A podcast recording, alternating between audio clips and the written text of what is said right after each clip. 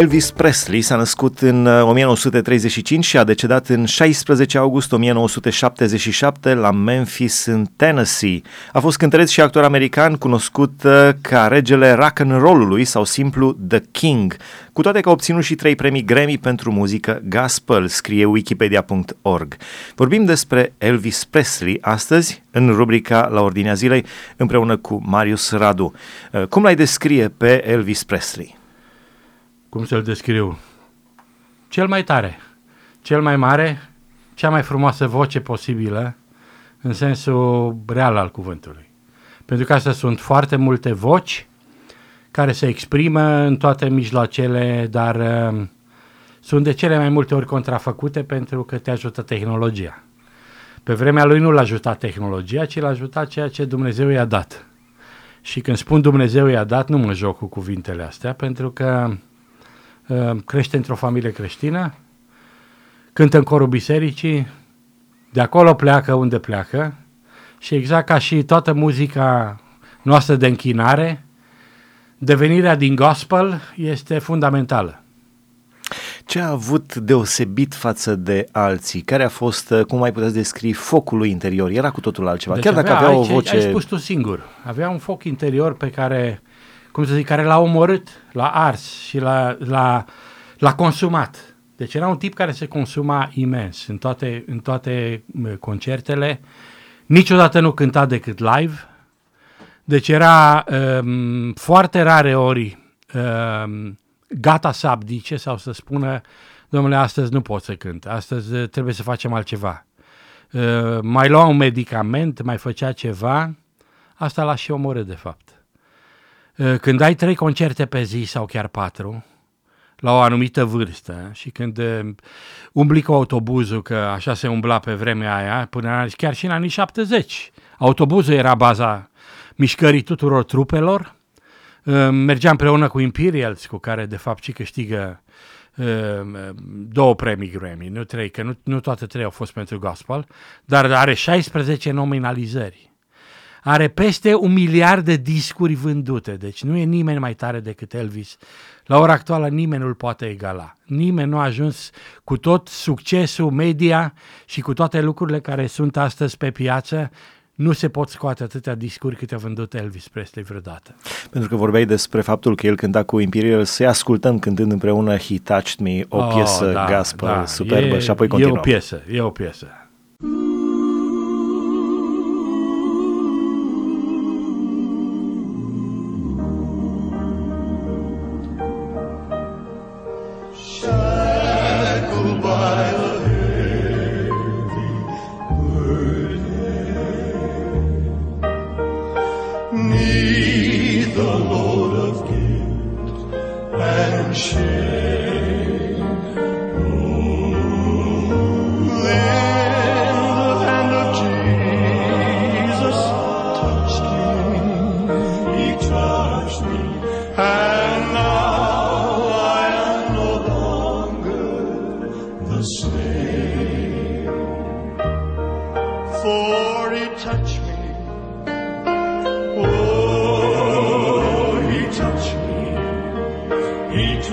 touch me, and the joy, the joy that floods my soul.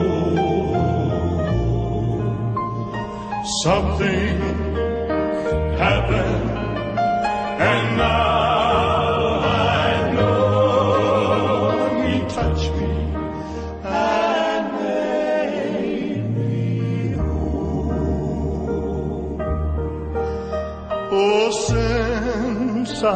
has blessed Savior, and since He cleansed and made me whole.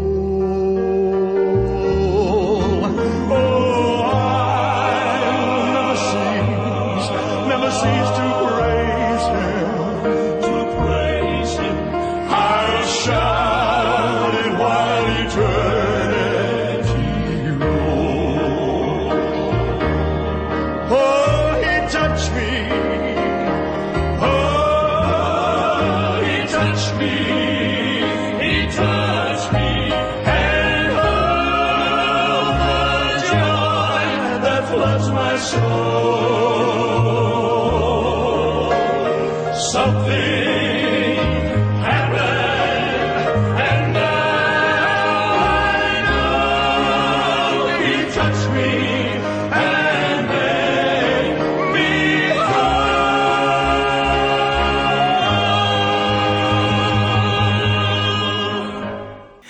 Fost Elvis împreună cu Imperials, Elvis Presley, cu piesa He Touch Me, de pe uh, un album scos de ei. Uh, vorbim împreună cu Marius Radu despre Elvis Presley. Uh, altul ca el în domeniul muzical nu s-a mai uh, uh arătat până acum, uh, care să aibă un asemenea, uh, o asemenea energie debordantă atunci când cânta. Care crezi că a fost uh, punctul lui marcant în dezvoltarea lui, în devenirea lui, astfel încât să fie atât de dedicat faptului de a cânta? Păi, în primul rând, mediul familial. Deci să nu uităm că el e, nu e foarte alb. nu spunem lucrurile astea ca să insultăm rasial pe nimeni, dar din metisajul ăsta extraordinar se naște o astfel de voce. E o voce unică, o voce care încearcă să o imite. Sunt, are, cred că, milioane de imitatori la ora actuală, dar nici care nu va putea răzbi vreodată să uh, facă vocea asta adevărată. Deci un, e o voce unică, e o trăire unică pe care o dă. Toate cântecele lui, toate cântările pe care le-a făcut, deci na, noi ăștia mai bătrâni le știm pe astea care sunt pe discuri, dar uh, eu vă recomand să mergeți pe YouTube și să descărcați, să luați, să ascultați toate, toate cântările astea gospel din care cum să zic, și biserica noastră le, le, le cunoaște și, uh, na, pentru generația mai tânără e mai greu, dar uh, ei sunt mai mult cu Hillsong și cu ăștia. Deci Hillsong uh, e o variantă slabă și foarte, foarte palidă față de ceea ce înseamnă muzica gospel de la care se revendică toți creștinii până la urmă. Însă, piesele pe care el le cântă și mai ales piesele creștine pe care le cântă, uh, se vede acolo o trăire care vorbește ceva despre relația cu Dumnezeu și de faptul că a fost atins de Dumnezeu. Deci, iarăși, relația cu Imperials, cu care stătea și cânta ore întregi, chiar după ce terminau concerte.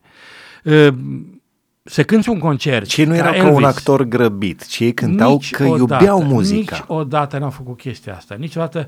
Deci e, mi-aduc aminte că am văzut niște interviuri cu cel care e conducătorul grupului și care de foarte multe ori, deci are foarte multe interviuri, nu cred, cred că sunt și pe internet, nu m-am uitat, n-am fost atent, dar țin minte că, na, în vremea mai, mai din apoi a tinereții mele, uh, obișnuiam să mă uit la lucrurile astea și am citit în reviste americane multe interviuri cu acest domn, cu acest frate, că e frate de-a nostru la urma urmei, și care uh, spunea despre relația care era între el, adică între ei și Elvis. Adică de cele mai multe ori mergeau și înregistrau într-un studio la 10 seara, noaptea. Deci să te duci la 10 seara și să ai voce să cânti și să, cum zicea, deci Elvis niciodată nu cânta cu microfonul pe stativ când făcea înregistrări. Întotdeauna uh, cânta, căuta să cânte fără căști și cu microfonul în mână, deci nu putea să stea pe scaun, deci el sărea, uh, dansa, uh, era acolo cu muzica pe care o făcea. Deci aia e muzică care înseamnă uh, făcută cu adevărat, cu aplombul care trebuie, cu trăirea și cu dăruirea, pentru că altfel nu poți să miști pe cel din sală sau pe cel care, să zicem, dă bani ca să vadă un spectacol n-a făcut spectacol. El s-a dăruit pe sine însuși în toate, în toate momentele carierei sale. De aceea, lucrurile astea l-au consumat. Normal că nu poți să, tră- să, să trăiești de multe ori nemâncat, te duci în concert direct, ai venit din autobuz, că poate s-a întâmplat ceva, te urci pe scenă direct, unde te așteaptă mii, zeci de mii de fani, poate, și care așteaptă să le dai ceva. Păi trebuie să le dăruiești. Un artist adevărat dorește. Elvis a fost artistul artiștilor în sensul ăsta.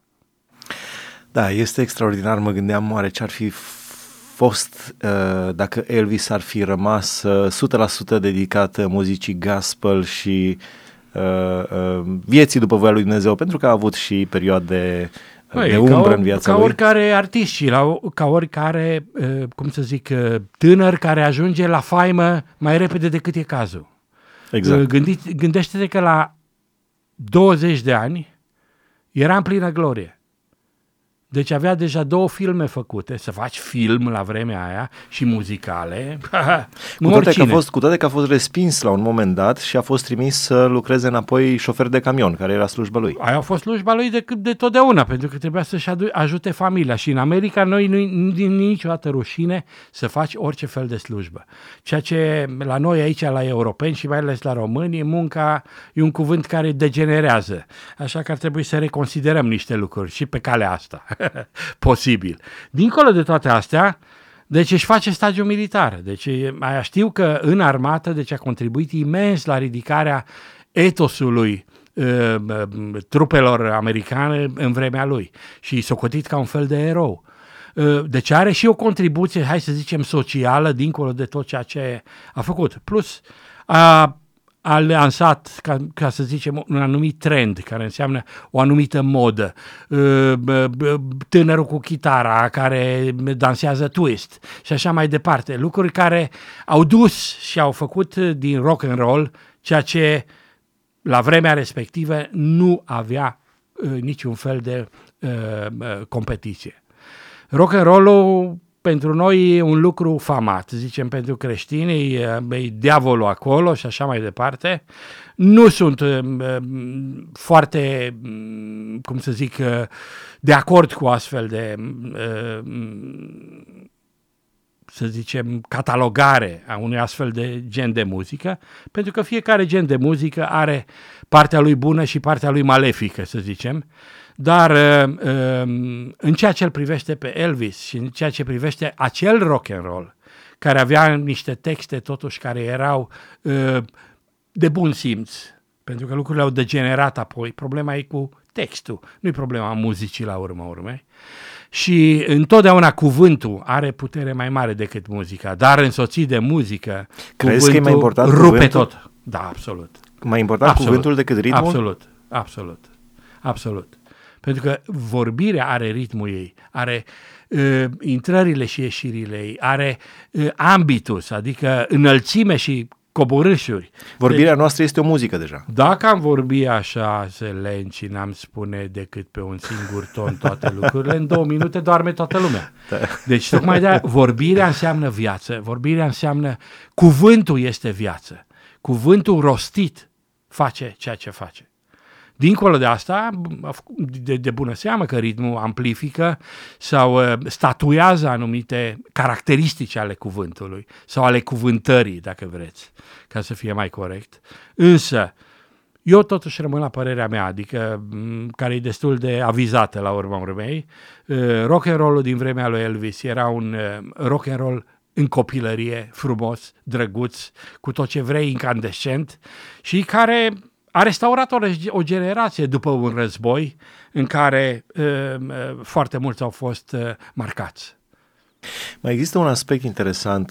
Mi-am amintit că citeam uh, undeva mai de mult faptul că se căuta un vector pentru uh, producerea revoluției sexuale și s-a găsit muzica rock. rock. Uh, Asta, asta devine și lucrurile astea na, le punctează Maslow și alții care au fost din generația respectivă și festivalurile care s-au născut de acolo, toate celelalte lucruri, dar nu este subiectul. Asta poate o să vorbim altă dată. Însă, vorbim despre Elvis. Elvis este ceva catastrofic. Catastrofic în sensul bun al cuvântului, pentru ceea ce a însemnat uh, un anumit trend în muzică de atunci. Uh, rămâne un mare, mare, mare cântăreț, rămâne un mare, mare interpret de gospel, rămâne un mare iubitor de Dumnezeu. În modul în care uh, putem cataloga lucrurile astea pentru o Americă de la vremea aia și de la vremea asta, pentru că totuși sunt diferențe foarte mari în modul de închinare, în modul de uh, uh prezentare, de apreciere a lui Dumnezeu și a intervenției sale pentru fiecare lucru. Astea nu sunt alte lucruri uh, decât, uh, cum să zicem, statori sociologice sau na, reflexii are unor oameni care ajung să scrie și să cerceteze astfel de lucruri. Însă, cântările pe care el le cântă, cântările cu care am crescut în biserică aici românește și pe care el le cântă într-un mod absolut fundamental de bine, ă, cu asta rămân. Deci nu, nu recomand tuturor, mai ales tinerilor care nu mai știu cântările astea, că din Cartea Neagră aia ă, prima, să se uite, adică să le asculte și să se îmbolnăvească de muzica asta, care e absolut fundamental creată din iubire și din dragoste pentru Dumnezeu. Și muzica rămâne dacă are acel, uh, acea semnătură a lui Dumnezeu. Uh, păi oare, oare. Altfel se stinge, se e cântă atingere. de câteva ori și se și stinge. atingerea gospelului cu, cu ritmul pe care îl aduce și cu toate celelalte lucruri au generat o grămadă de stiluri muzicale. Pentru că din, din, uh, uh, din gospel ne vine soul. ce soul altceva decât muzica celor care au crescut în biserică, s-au dus în lume, au devenit faimoși și au venit înapoi, cu muzica lumii înapoi în biserică. Deci există un flux permanent, de aia nu putem judeca lucrurile între alb și negru, pentru că uh, muzica se influențează și se recapitularizează, dacă vreți, în funcție de plecările și devenirile ei dinspre fenomenul religios spre celălalt fenomen uh, uh, religios care e viața omului. Îți amintești cumva momentul uh, 16 august 1977? S-a dat în presă atunci, în presa comunistă da, sau poate la Radio da, Europa Liberă? a fost, a fost, a fost. Și în presa a fost, comunistă? Și presa comunistă a, a comunicat lucrul ăsta, mi-aduc aminte foarte clar, foarte clar. A fost o foarte scurt și mm, așa un brief, dacă putem spune. În scânteia tineretului a fost și după aia a fost un uh, întreg uh, articol destul de sănătos în săptămâna care era condusă de știm noi cine la vremea respectivă. Dar, uh, uh, cum să zic, nu se putea trece peste fenomen. Nici măcar lumea comunistă n-a putut trece, pentru că mm, asta era. Era un om care a fost primit de președinți. Deci se întâlnește cu președintele Nixon. Deci au fost chiar, țin minte că au fost campanii în care oamenii îl doreau pe Elvis să fie președintele Americii. ceea ce ar fi fost destul de hilar la urma urmei, dar astea sunt alte probleme care... Oare de ce oamenii și l-au dorit pe Elvis președinte? Uh, exista așa un, uh, uh, o aromă de dragoste din sufletul lui? Uh, odată, da. Pentru că oamenii nu-și doresc să-i conducă decât cineva care iubește. Deci, cum am spus, un artist mare și un artist adevărat nu-și poate neglija uh, publicul în fața căruia apare. Nu poate apare oricum nu poate apare la uh, uh, jumătate de măsură sau uh, mai puțin sau altfel. Lască merge. La românii chestia asta cu lască. Asta trebuie pus pe steag, dacă ar, s-ar fi cumva... Lască merge și așa. Da, pentru că asta la noi e generic. Și o bucată de sârmă. Nu este același lucru pentru cei care au o dedicare totală. O dedicare totală uh, vine dintr-o uh, din, din străfundurile ființei. Asta o pune cineva acolo. Și asta, ă, dacă înțelegi ce trebuie să faci și dacă ă, respecti pe cei în fața cărora stai, vorbind dincolo de ceea ce înseamnă un etos creștin, nu poți să dai jumătate de măsură. Practic, în orice ai face, chiar dacă conduci uh, autobuzul sau dacă duci lapte, cum făcea Elvis când era tânăr, cu camionul familiei, da? Uh, trebuie să o faci cu dedicare. Orice lucru trebuie făcut ca pentru Domnul. Așa spune Scriptura. El a înțeles lucrul ăsta într-un anumit fel și l-a practicat într-un anumit fel, care e foarte clar. Însă, sfârșitul vieții lui uh, arată din ce în ce mai mult din ceea ce spuneau de Imperials. Era tot mai aproape și tot mai, adică nu putea să, uh, uh, să treacă zi de la Dumnezeu fără să cânte o cântare adevărată, fără să se roage împreună cu ei și așa mai departe. Astea sunt lucruri care ei le mărturisesc, cei care au fost pe lângă el. Um, trebuie să-i credem? Eu cred că trebuie să-i credem, pentru că sunt lucruri care au pornit din inimă de fiecare dată. Și um, ceea ce mi-aș dori este ca um, artiștii de astăzi, măcar cei creștini, să ajungă la o astfel de dedicare și la o astfel de, uh, să zicem, contaminare publică pe care să o provoace creștinilor cu ceea ce fac ca muzică. La vârsta de 42 de ani a, a murit uh, Elvis Presley după o carieră de aproximativ 24 de ani în... Uh, Dacă nu mai sub, bine. Da, sub, Dacă știm că de, pe scenă. începe de la 10 ani, practic, viața lui publică de cântăreț începe de, la, de pe la 10 ani. Da. Așa că Ce părere ai despre o posibilă, mă gândeam uh, uh, la două personaje pline de această forță atomică nucleară din interiorul lor, mă gândeam la uh, David din, uh, uh, din Biblie, care toată viața și-a trăit-o doar spre slava lui Dumnezeu. regele și David, da. Regele David și regele rock and roll-ului, Elvis. Harpistul, harpistul Da. care într-un fel era tot așa ceva. Deci era Da, tot un fel ardea, de ardea din playboy, interior. în sensul că uh, luat de la oi, se duce cu harpa și îi cântă uh, regelui Saul și uh, îi trece depresia. lucru mare, lucru mare. Iarăși dacă asculți cântările lui Elvis, vorbesc de cele creștine din acest disc He Touch Me, sau The Greatest Hits, Christian Hits, sau Christmas Songs, cântările de Crăciun, pf, găsești acolo o bogăție de nu se poate. Eu nu, nu de puține ori am stat și am ascultat și am plâns. Deși le cunosc pe din afară, știu fiecare uh, uh, până și unde sare acul la pick-up, uh, unde sunt greșelile, uh, toate lucrurile astea. Le pot să ascult de mii de ori și de sute de mii de ori o muzică care mă înalță. Dacă mă înalță, înseamnă că are și Dumnezeu ceva de spus pe acolo. Și înseamnă că muzica asta te trimite acolo unde trebuie. Aș vrea ca toată muzica creștină de la ora actuală, indiferent de ce merid- pe ce meridian se întâmplă, să provoace efectul ăsta. Măcar atâta. Sau să ne facă să cântăm împreună uh, spre slava lui Dumnezeu. Dumnezeu să ne ajute să cântăm împreună spre slava lui Dumnezeu, Să-i cântăm slava, că de fapt nu putem face altceva. Din toată inima noastră, toată viața noastră, uh, cu toată puterea noastră, cu tot sufletul nostru. Uh, Cred că n-are rost să vorbim despre moartea lui Elvis. Ne oprim aici. Deci moartea e moarte da. și, cum să zic, uh, unii mor în Domnul și unii mor de tot. Deci e, cred totuși în sufletul meu, uh, nu am doar speranța, deci am aproape o certitudine că locul lui a fost bine păstrat. Și într-un fel a fost un, un om după inima lui Dumnezeu, la fel ca și David, care a păcătuit, s-a pocăit, s-a întors, a venit, a revenit, fiul pierdut. Asta este aspectul tuturor oamenilor mari din Scripturi.